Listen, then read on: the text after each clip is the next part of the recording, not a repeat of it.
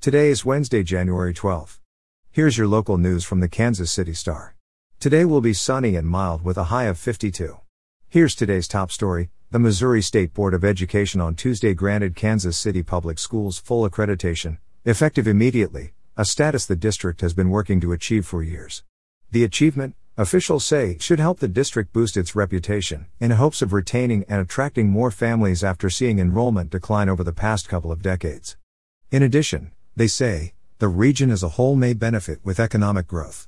KCPS lost accreditation in 2011 and has been only provisionally accredited since 2014. It has been working ever since to improve and meet state standards to regain its full accreditation.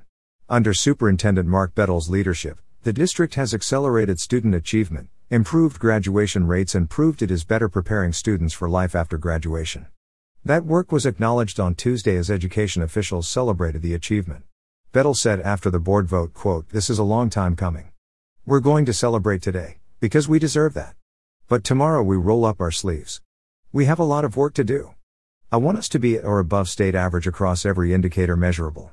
In Kansas news, Kansas Governor Laura Kelly outraised her likely opponent, Attorney General Derek Schmidt, by nearly 20% last year.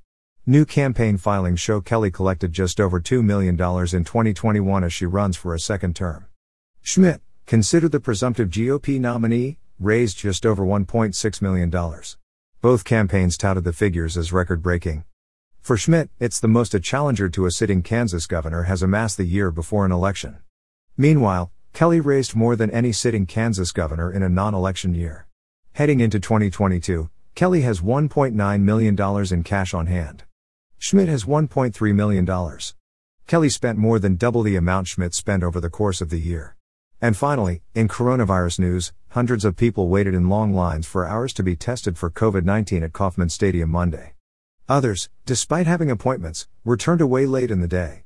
The Missouri Department of Department of Health and Senior Services contracted with AIM Laboratories to open the temporary testing site to meet an increase in demand for COVID 19 testing due to a surge in cases fueled by the fast moving Omicron variant. The drive through testing event at the home of the Kansas City Royals was announced online Saturday and appointments filled quickly. Monday's time slots were filled by Sunday, said Lisa Cox, Communications Director for the State Health Department. The number of people who had signed up was not available Monday. Some people who had appointments scheduled for later in the day, however, reported being turned away despite being in line. They were told that the testing site needed to close at 4 p.m. so it wasn't taking any more people, even if they had appointments. The last time slot on the AIM/DHSS website was for 3:30 to 4 p.m. Those turned away were told they had to sign up again. The testing site, however, is not accepting any more appointments for this week. Appointments, which run from 8 a.m. to 4 p.m., are being accepted for Martin Luther King Jr. Day, January 18th and January 19th. You're listening to stories from the Kansas City Star.